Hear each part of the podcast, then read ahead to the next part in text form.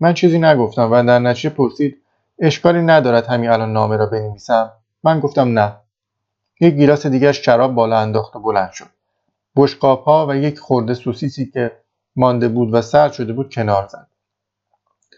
رومیزی مشمایی را با دقت پاک کرد. بعد از کشوی پاتختیش یک ورق کاغذ شطرنجی یک پاکت زرد یک جعبه قلم کوچک قرمز رنگ و یک شیشه مکعبی دوات با جوهر بنفش درآورد.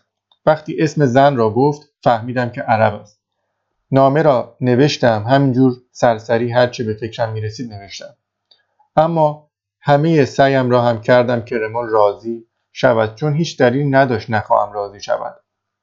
بعد به صدای بلند نامه را خواندم. سیگار به لب گوش می‌داد و سر تکان می‌داد. بعد خواست دوباره بخوانم. کیف کرده بود؟ گفت می‌دونستم سرد و گرم چشیده ای اول متوجه نشدم که مرا تو خطاب می‌کند وقتی متوجه این مسئله شدم که گفتم حالا دیگه تو راستی راستی رفیقم یک دفعه دیگر همین جمله را تکرار کرد و من گفتم بله.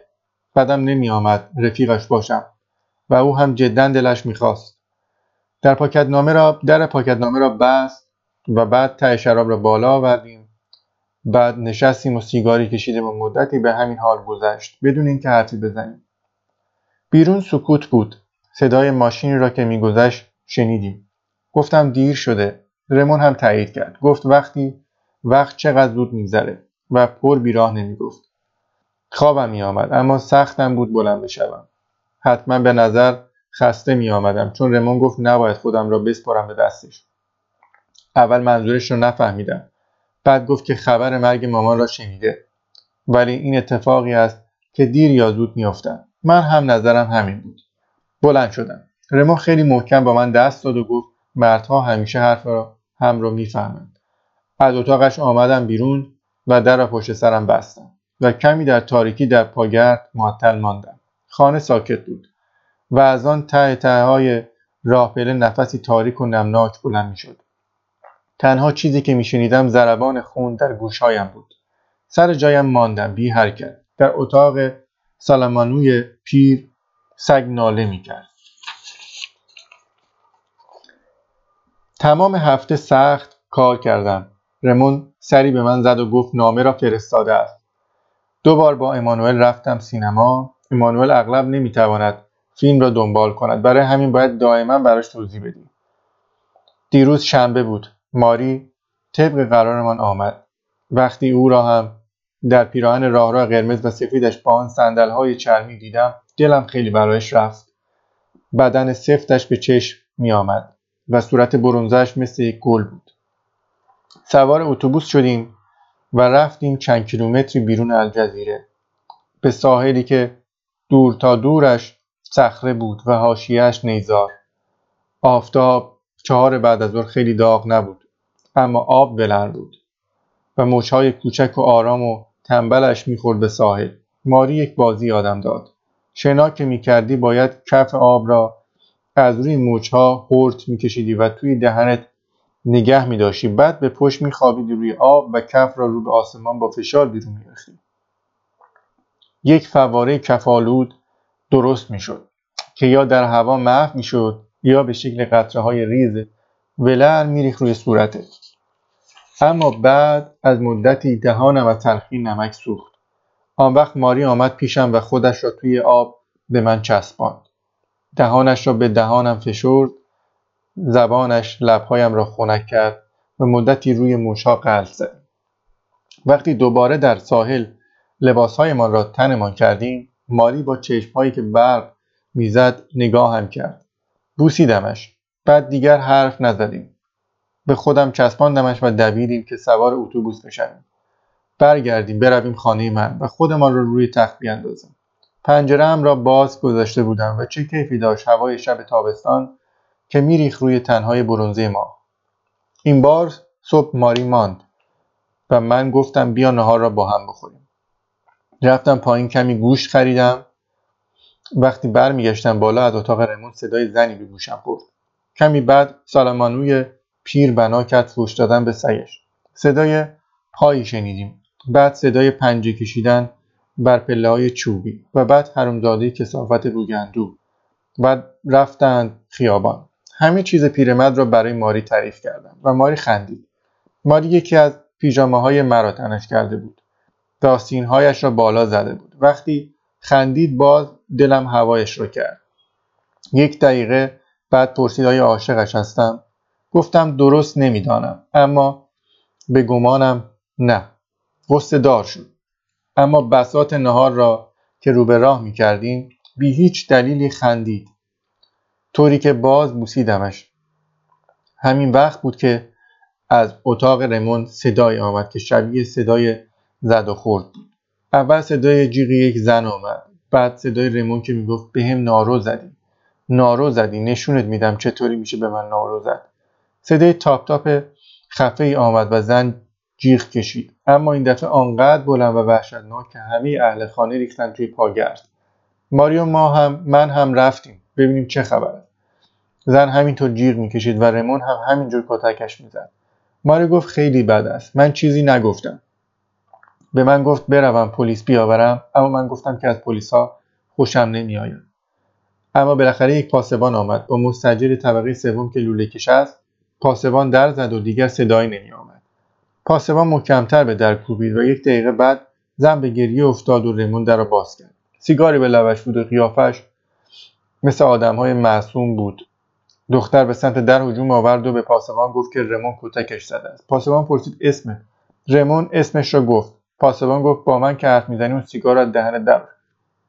رمون یک لحظه معطل و مردد ماند. نگاهی به من انداخت بعد پوک محکمی به سیگارش زد. درست همین وقت پاسبان کشید کشیده خواباند توی گوش رمون کشیده خیلی محکم و سنگین. طوری که سیگار از دهنش پرت شد بیرون و چند مدان طرفتر افتاد روی زمین. حالت چهره رمون عوض شد. اما چند لحظه ساکت ماند و حرفی نزد. بعد ترس خورده پرسید می‌تواند سیگارش رو بردارد؟ پاسبان گفت برو بردار. بعد هم گفت دفعه بعد یاد می‌گیری که با پلیس مسخره بازی در نیاری. در این ضمن دختر گریه می‌کرد و پشت سرم می‌گفت کتکم زد جاکشه. رمون گفت سر کار سر کار. کجای قانون نوشته که اینطور به یک مرد بگن جاکش؟ اما پاسبان گفت چاک دهانش را ببندد. بعد رمون برگشت رو به درخت دختر کرد و گفت صبر کن خوشگله به هم می‌رسیم. پاسبان گفت خفه شود بعد هم گفت دختر باید بگذارد برود و او هم باید در اتاقش بماند تا احضارش کنند به کلانتری. در ضمن گفت رمون باید خجالت بکشد که آنقدر مست می‌کند که اینطور تنش میلرزد. رمون گفت سرکار من مست نیستم فقط اینجا که وایستادم اینور و شما اونور روبروم نمی‌تونم نلرزم دست خودم نیست. در را بست و همه گذاشتن رفتن من و ماری هم بسات نهار را چیدیم اما ماری گرسنش نبود. تقریبا همه نهار را خودم خوردم. ماری ساعت یک بعد از ظهر رفت و منم گرفتم خوابیدم. حدود ساعت سه تقیی به درم خورد و رمون آمد. تو بلند نشدم. نشست. لبه تخت. یک دو دقیقه چیزی نگفت. پرسیدم ماجرا چه قرار بود؟ گفت کاری که می‌خواست کرده بود. اما زنه کشیده توی صورتش زده بود. او هم حسابی کتکش زده بود. باقی را خودم دیده بودم. گفتم به نظرم دختره دیگه تنبیه شده و حالا باید دلش راحت شده باشد. او هم همین نظر رو داشت. و گفت پاسبان هم کار هم که بلند... کار هم که بکنه باز نمی‌تونه کتک هایی که زن خورده رو پس بگیره. در ضمن گفت پاسبان جماعت رو خوب می‌شناسد و می‌داند چطوری با آنها طرف شود. بعد پرسید آیا من توقع دارم جواب آن سیبی پاسبان را بدهد؟ گفتم من هیچ توقعی ندارم و به هر صورت از پاسبان جماعت خوشم نمیآید. رمو خیلی خوشش آمد. پرسید دلم می‌خواهد با او بروم بیرون قدمی بزنم؟ بلند شدیم. موهایم را شانه کردم. گفت باید شاهدش باشم. گفتم مانعی ندارد اما من نمی‌دانم چه باید بگویم. رمون فکر کرد کافی است بروم و بگویم که دختره به او نارو زده. قبول کردم که شاهدش باشم. رفتیم بیرون و رموند یک براندی عالی مهمانم کرد. بعد پیشنهاد کرد یک دست بیلیارد بزنیم که من مثل آب خوردن باختم. بعد می‌خواست برود جنده خانه ولی من گفتم نمیآیم چون از این جور چیزها خوشم نمیآید. بنابراین قدم زنان راه خانه را پیش گرفتیم. توی راه مرتب می‌گفت چه خوشحال است که حق زنه را کف دستش گذاشته. رفتارش با من خیلی دوستانه بود و این حس خوبی به من می‌داد. از دور دیدم که سالمانوی پیر دم در ایستاده است. به نظر پریشان می آمد. وقتی نزدیکتر شدیم دیدم سگش همراهش نیست. همه طرف را نگاه می‌کرد میچرخید. توی دالان تاریک را میجست زیر لب چیزهای نامفهومی می‌گفت. بعد دوباره با چشمهای سرخ ریزش بالا و پایین خیابان را جست. وقتی رمون سوال کرد چه شده بلافاصله جواب نداد.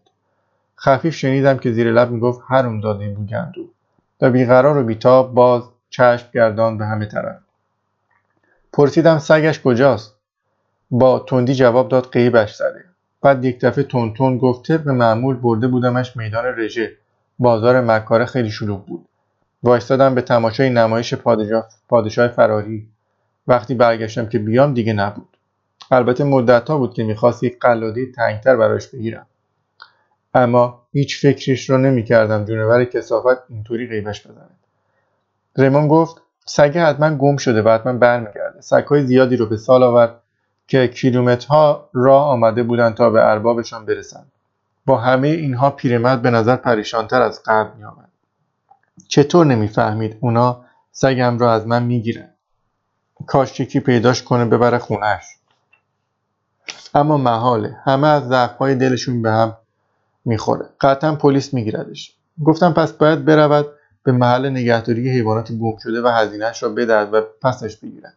پرسید هزینهش زیاد است. من خبر نداشتم. بعد از کوره در رفت. پول بدم بالای این حروم داده چه حرفا؟ بره سرش رو بذاره بمیره. و بعد شروع کرد به نفرین و ناسزا گفتن به سگ. رمو خندید و رفت تو منم دنبال او رفتم. طبقه بالا در راپلا از هم جدا شدیم. یک دقیقه بعد صدای پای پیرمرد رو شنیدم. تقیه به در اتاقم زد. وقتی در رو باز کردم یک دقیقه در درگاهی ایستاد و بعد گفت ببخشید معذرت می‌خوام. تعارفش کردم بیاد تو. اما قبول نکرد. سرش رو انداخته بود پایین و به نوک کفشایش نگاه می‌کرد. دسته های دست های لکه دارش میلرزید. بدون اینکه نگاهم کند پرسید آقای مرسو از من که نمیگیرنش؟ نمیگیرنش؟ مگه نه؟ به من پسش میدن. آخه اون وقت چی کار کنم؟ گفتم که در محل نگهداری حیوانات گم شده حیوانها را تا سه روز نگه میدارن تا صاحبهایشان بروند دنبالشان بعد از سه روز هر کاری صلاح بدانند بارها می‌کنند خاموش و ساکت نگاه هم کرد. بعد گفت شب بخیر. در اتاق را بست و صدای بالا و پایین رفتنش را در اتاق میشنیدم. بعد صدای جیرجیر تختش آمد. از صدای خفیف غریبی که از پشت دیوار میآمد فهمیدم که دارد گریه می‌کند. نمی‌دانم چرا یاد مامان افتادم. اما فردا صبح به زود باید بلند می شدم گرسنم نبود و شام نخورده گرفتم خوابیدم. رمون تلفن زد به شرکت. گفتی که از دوستهایش که قبلا از او با من حرف زده بود دعوتم کرده که من هم یک شنبه را با آنها در ویلای او نزدیک الجزیره بگذرانم. گفتم دلم می‌خواهد اما قبلا به دوست دخترم وعده دادم. درجا گفت دوست دخترم را هم می‌توانم بیاورم. زن دوستش خوشحال می شود که وسط یک مشمر تنها نماند. دلم می‌خواست فورا گوشی را بگذارم چون می‌دانم که رئیس دوست ندارد. کسی از شهر به ما تلفن کند. اما رمون خواهش کرد گوشی را نگذارم و گفت دعوتش را می‌تونسته بگذاره واسه اصل. اما حرف دیگری دارد که باید با من در میان بذاره. تمام روز یک مش عرب دنبالش بودند که یکیشان برادر همان معشوقه سابقش بوده. اگر سر شب که رسیدی خونه دیدی دوربر خونه میپله که خبرم کن. گفتم باش. کمی بعد رئیس احسارم کرد. من هم یک دست دلخور شدم. چون فکر کردم می‌خواد بگوید کمتر پای تلفن باشم و بیشتر کار کنم. اما اصلا صحبت این حرفا نبود. گفت می‌خواد با من راجع به طرحی که هنوز هم معلوم نیست سری یا تهی داشته باشد حرف بزنه می‌خواست نظرم را بپرسد. می‌خواست دفتری در پاریس دایه کند و با شرکت های بزرگ ارتباط مستقیم داشته باشد. می‌خواست بداند حاضرم بروم پاریس. می‌توانستم در پاریس زندگی کنم و چند ماهی هم بروم این طرف و آن طرف. گفت تو جوان یا فکر می‌کنم اینجور زندگی بدت نیاد. گفتم بله اما راستش فرقی نداره. همین است که هست. بعد پرسید واقعا نمی‌خواهم تغییر در زندگیم بدهم؟ گفتم آدم ها هیچ وقت نمی‌توانند زندگیشان را عوض کنند. هر زندگی حسن خودش را دارد و من از زندگیم اینجا به هیچ وجه ناراضی نیستم. دمق شد و گفت هیچ وقت به هیچ سوالی جواب سر راست نمیدم. سر راست نمیدم. هیچ جاه طلبی ندارم و همین کارم را خراب می‌کنم. بعد برگشتم سر کارم. نباید دمقش می‌کردم. اما دلیلی هم نداشت. زندگیم را عوض کنم زندگیم که نگاه می‌کردم دلیلی پیدا نمی‌کردم که از زندگیم ناراضی باشم. وقتی دانشجو بودم هزار تا آرزوی اینجوری داشتم. اما وقتی مجبور شدم دانشگاه را ول کنم فهمیدم این آرزوها سن نار نمیارزند آن شب ماری آمد پیشم و پرسید نمی‌خواهم با او ازدواج کنم؟ گفتم برای من فرقی ندارد. اگر بخواهد ازدواج می‌کنیم. بعد پرسید که عاشقش هستم یا نه. همون جواب دفعه پیش را دادم و گفتم راستش نمی‌دانم اما گمانم عاشقش نیستم.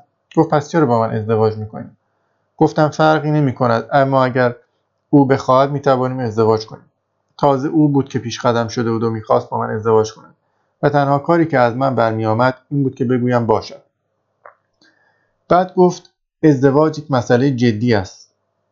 گفتم نه یک لحظه ساکت شد و مات نگاهم کرد. بعد دوباره حرف زد. می‌خواست بداند که همین رابطه را با زن دیگری هم داشته داشتم. این پیشنهاد را همینطور میپذیرفتم. گفتم قطعا. بعد پرسی به نظر من او را دوست دارد یا نه؟ نظری نداشتم. باز چند لحظه به سکوت گذشت. بعد گفت که من یک جورهای عجیب و غریب هستم. شاید هم برای همین است که از من خوشش میآید و عاشقم شده. و البته شاید هم یک روز به همین دلیل از من متنفر شود. چیزی نگفتم چون حرفی نداشتم که بزنم. ناچار دستم را گرفت لبخند زد و گفت می‌خواهد با من ازدواج کنه. گفتم هر وقت بخواهد این کار را می‌کنیم. بعد راجع به پیشنهاد رئیسم با او حرف زدم. با هم گفت خیلی دلش می‌خواد پاریس را ببیند. گفتم یک وقتی پاریس زندگی می‌کردم پرسید پاریس چه شکلی است؟ گفتم کسافت. پر از کبوتر و حیاتهای تاریک. آدمها هم همه پوستشان سفیده. بعد رفتیم قدم زدیم تا پایین شهر. زنها همهشان خوشگل بودند از ماری پرسیدم او هم متوجه شده؟ گفت بله. و گفت متوجه منظور من هست. مدتی هیچ کداممان حرف نزدیم. اما من دلم می‌خواست پیشم بماند. گفتم می‌توانیم شام را با هم پیش سلست بخوریم. بعدش نمی آمد اما گفت کار دارد. نزدیک خانه من رسیده بودیم که خدافزی کردم. نگاهی به من انداخت گفت نمی‌خواهی بدانی چه کاری دارم. دلم می‌خواست اما فکرش را نمی نکرده بودم که بپرسم. و حالا سرزنشی در نگاهش بود. بعد که دید گیج و منگم دوباره خندید و همه تنش را رها کرد طرف من و لبش را داد به لبم. شامم را پیش سلست خوردم. تازه می‌خواستم شامم را بخورم که زنی ریزه قریبی آمد تو و پرسید اشکالی ندارد سر میز من بشیند بله البته که اشکالی ندارد. حرکاتش تند و صورتش با آن چشمای روشن مثل سیب بود. ژاکتش را درآورد نشست و با حرارت صورت غذا را زیر و بالا کرد. بعد سیاست را صدا کرد و همه غذایش را یکجا سفارش داد. با صدایی که هم واضح بود هم تند. وقتی منتظر اردور بود کیفش را باز کرده تکه کاغذ و یک مداد بیرون آورد. صورت حسابش را پیشاپیش جمع زد جمع صورت حساب را نوشت پول صورت حساب را از جیب جلیقهاش درآورد به اضافه انعام و جلویش گذاشت. وقتی اردوش را آوردن با اشتهای تمام و با سرعت تچ تمامتر خورد. منتظر قسمت بعدی سفارش غذایش بود که کیفش یک مداد آبی رنگ و یک مجله بیرون آورد به برنامه هفتگی رادیو را علامت زد. یک به یک و به دقت همه برنامه ها را علامت زد. مجله ده دوازده صفحه ای می‌شد. برای همین در طول صرف غذا گرم همین کار من غذایم را تمام کرده بودم و او داشت همینطور با حرارت برنامه ها را علامت می‌زد. بعد بلند شد. با همه با همان دقت و وسواس ژاکتش را پوشید مثل آدم ماشینی و رفت. کاری نداشتم که بکنم. پس منم بلند شدم و رفتم بیرون و مدتی هم دنبال او لب پیاده رو را گرفته بود و می‌رفت. با سرعت و اطمینانی باور نکردنی یک ذره هم کج و کوله نمی‌شد. و این طرف آن طرف رو هم نگاه نمی‌کرد. دست آخر ردش رو گم کردم و برگشتم. فکر کردم عجب آدم غریبی است اما چند لحظه بعد به کلی فراموشش کرده بودم. سالمانوی پیر دم در منتظرم ایستاده بود. تعارفش کردم بیاید تو. گفت که قطعا سگش گم شده. چون در محل نگهداری حیوانات گم شده هم نبود. آدمهای آنجا گفته بودند شاید سگش فرار کرده. پرسیده بود می‌تواند در کلانتری سراغش را بگیرد؟ گفته بودند سابقه این موارد را نگه نمیدارند چون اتفاقی هر روزه است. به سالامانوی پیر گفتم می‌تواند یک سگ دیگر بیاورد. اما درجا جوابم داد که به این سگ عادت کرده است. توی رخت خوابم چون باطمه زده بودم و سالامانوی هم روی صندلی جلوی میز نشسته بود. روبروی من بود و دو دستش روی دو زانوش بود. کلاه نمدی کهنهاش را از سر بر نداشته بود. از زیر سیبیلش که به زردی می‌زد بریده بریده و پراکنده حرف می‌زد. داشت عصبیم می‌کرد. اما چاره ای نداشتم و خوابم هم نمیومد فقط برای آنکه حرفی زده باشم از سگش پرسیدم. گفت بعد از مردن زنش این سگ را آورده است. سن و سالی داشت که زن گرفته بود. جوانتر که بود دلش می‌خواست برود توی کار تئاتر. سربازی که رفته بود در تئاترهای ارتش بازی می‌کرد. اما دست آخر رفته بود راه آهن و پشیمان هم نبود. چون حالا حقوق بازنشستگی مختصری داشت. زندگی زناشویی خوشی نداشت اما به زنش عادت کرده بود. وقتی زنش مرده بود خیلی تنها شده بود. برای همین از یکی از دوستهایش در کارگاه خواسته بود سگی برایش پیدا کند. او هم این سگ را که طوله بود برایش گیر آورده بود. باید با بطری شیرش می‌داد. اما چون عمر سگ به اندازه عمر آدم نیست با هم پیر شده بودند سالامانو گفت بدخلق بود گاه گداری دعوای ما می‌شد. اما راستش سگ خوبی بود. گفتم سگ اصیلی بود و سالامانو خوشحال شد. گفت بله اما باید پیش از مریضیش میدیدیش پشمش حرف نداشت. بعد از این مرض مرض جلدی سالامانو میبایست هر شب و هر روز به تنش پماد بمالد. اما به قول خودش مشکل واقعیش پیری بود. پیری هم که علاج ندارد. همین موقع خمیازه گرفت و پیرمرد گفت باید بروم. گفتم بماند و گفتم از بلایی که سر سگش آمده ناراحتم. تشکر کرد. گفت مامان سگش را خیلی دوست داشت. از مامان که حرف می‌زد می‌گفت تفلک مادرتان. گفت فکر می‌کند از وقتی مامان مرده خیلی قصه دارم.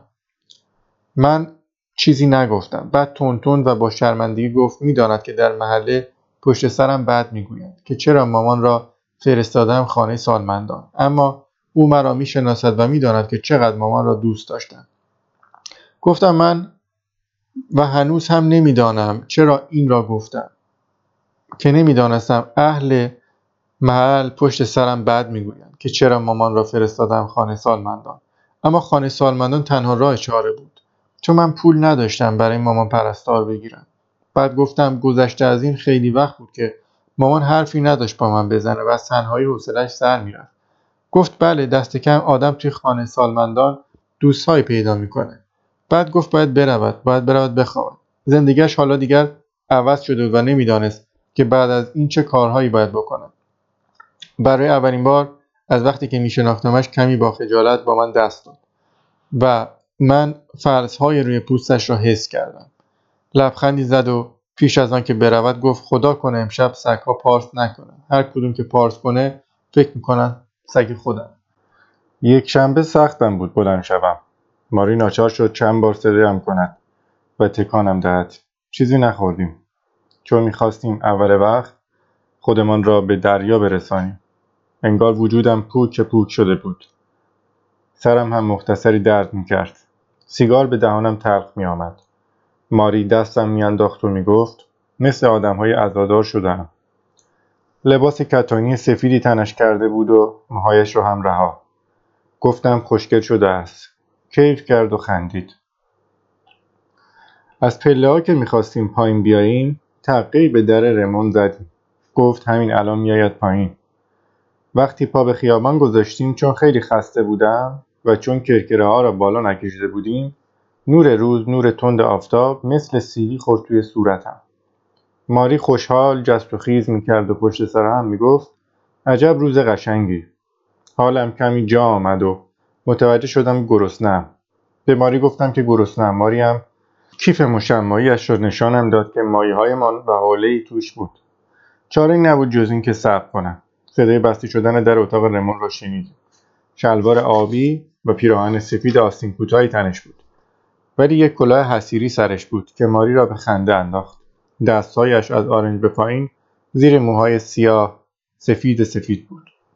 به نظرم زننده آمد. از پله که پایین می آمد سوت می‌زد و حالش خیلی خوش بود. به من گفت روز بخیر مرد. و به ماری گفت مازل روز پیش با هم رفته بودیم کلانتری و من شهادت داده بودم که دختره به رمون نارو زده. یک اختار داده بودند و ولش کرده بودند. به راست و دروغ حرفای من رسیدگی نکرده بودند. جلوی در خانه من و ریمون مشورت کردیم و به این نتیجه رسیدیم که با اتوبوس برویم. ساحل دور نبود اما هر چه زودتر می رسیدیم بهتر بود. ریمون گفت دوستش خوشحال می شود که اول وقت برسیم آنجا. داشتیم راه می افتادیم که یک دفعه رمون سقلمه به من زد و آن طرف خیابان را نشانم داد. یک دسته عرب تکه داده بودن به در دکان سیگار فروشی.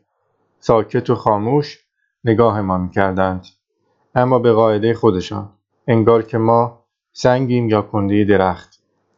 رمان گفت که نفر دوم از دست چپ همان یاروی طرف اوست. نگرانی از چهرهش میبارید. اما در این حال گفت قضیه تمام شده. ماری در درست سر در نمی آورد و پرسید خبری شده؟ گفتم این عربها با رمان خورده حسابی دارن. خواهش کرد زودتر برویم.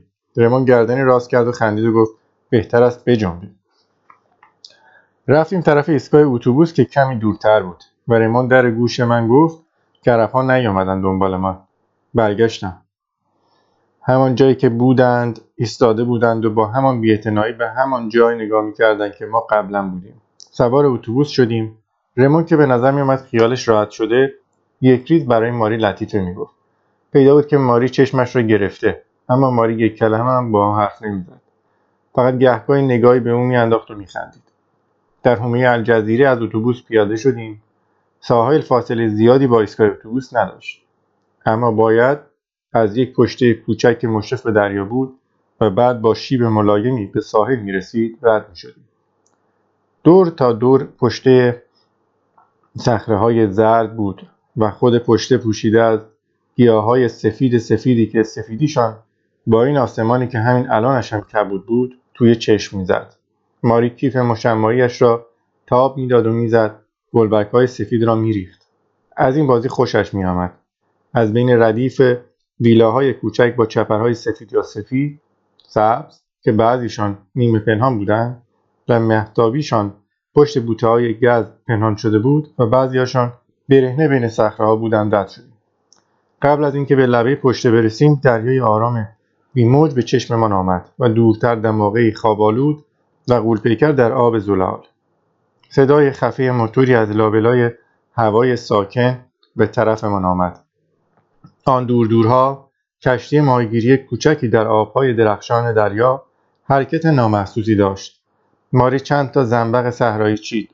از شیبی که به ساحل می رسید تشخیص بدهیم که چند نفر از همین حالا توی آب هستند و آبتنی می کنند. دوست رمان کلبه چوبی کوچکی در انتهای ساحل داشت. پشت کلبه به صخره ها بود و پایه تیرهای جلویش را توی آب رفته بودند. رمون ما را به هم معرفی کرد. اسم دوستش ماسون بود. مرد تنومندی بود، چهار شانه و قد بلند و زنی داشت گرد و قلمبه و مهربان که لحجه پاریسی داشت. همان اول گفت راحت باشیم و فکر کنیم که در خانه خودمان هستیم. و گفت زنش ماهیهایی را که خودش صبح گرفته برای ما سرخ کرده است. گفتم عجب خانه قشنگی دارد. گفت همه شنبه ها و یک شنبه ها و همه روزهای تعطیلیش را در این خانه میگذراند. در ضمن گفت البته معلومه که با زنم. همین وقت زنش با ماری داشتند میخندیدم. شاید برای اولین بار فکر کردم که جدی جدی دارم ازدواج می‌کنم. ماسون می‌خواست برود آبتنی اما زنش و رمون نمی‌خواستند. بیایند. ما ستایی رفتیم ساحل و ماری فورا پرید توی آب. من و ماسون کمی صبر کردیم. ماسون آهسته حرف می‌زد و من متوجه شدم که عادتا هر حرفی را که می‌زند با این جمله تمام می‌کنم. و در ضمن باید بگم حتی وقتایی که منظورش از این جمله همان معنایی نبود که این جمله دارد. راجب ماری گفت خیلی خوشگله تازه گرم و شیرین هم هست. بعد از آن دیگر توجهی به این عادتش نکردم چون همه حواسم به آفتاب بود که حس خوبی به من می‌داد.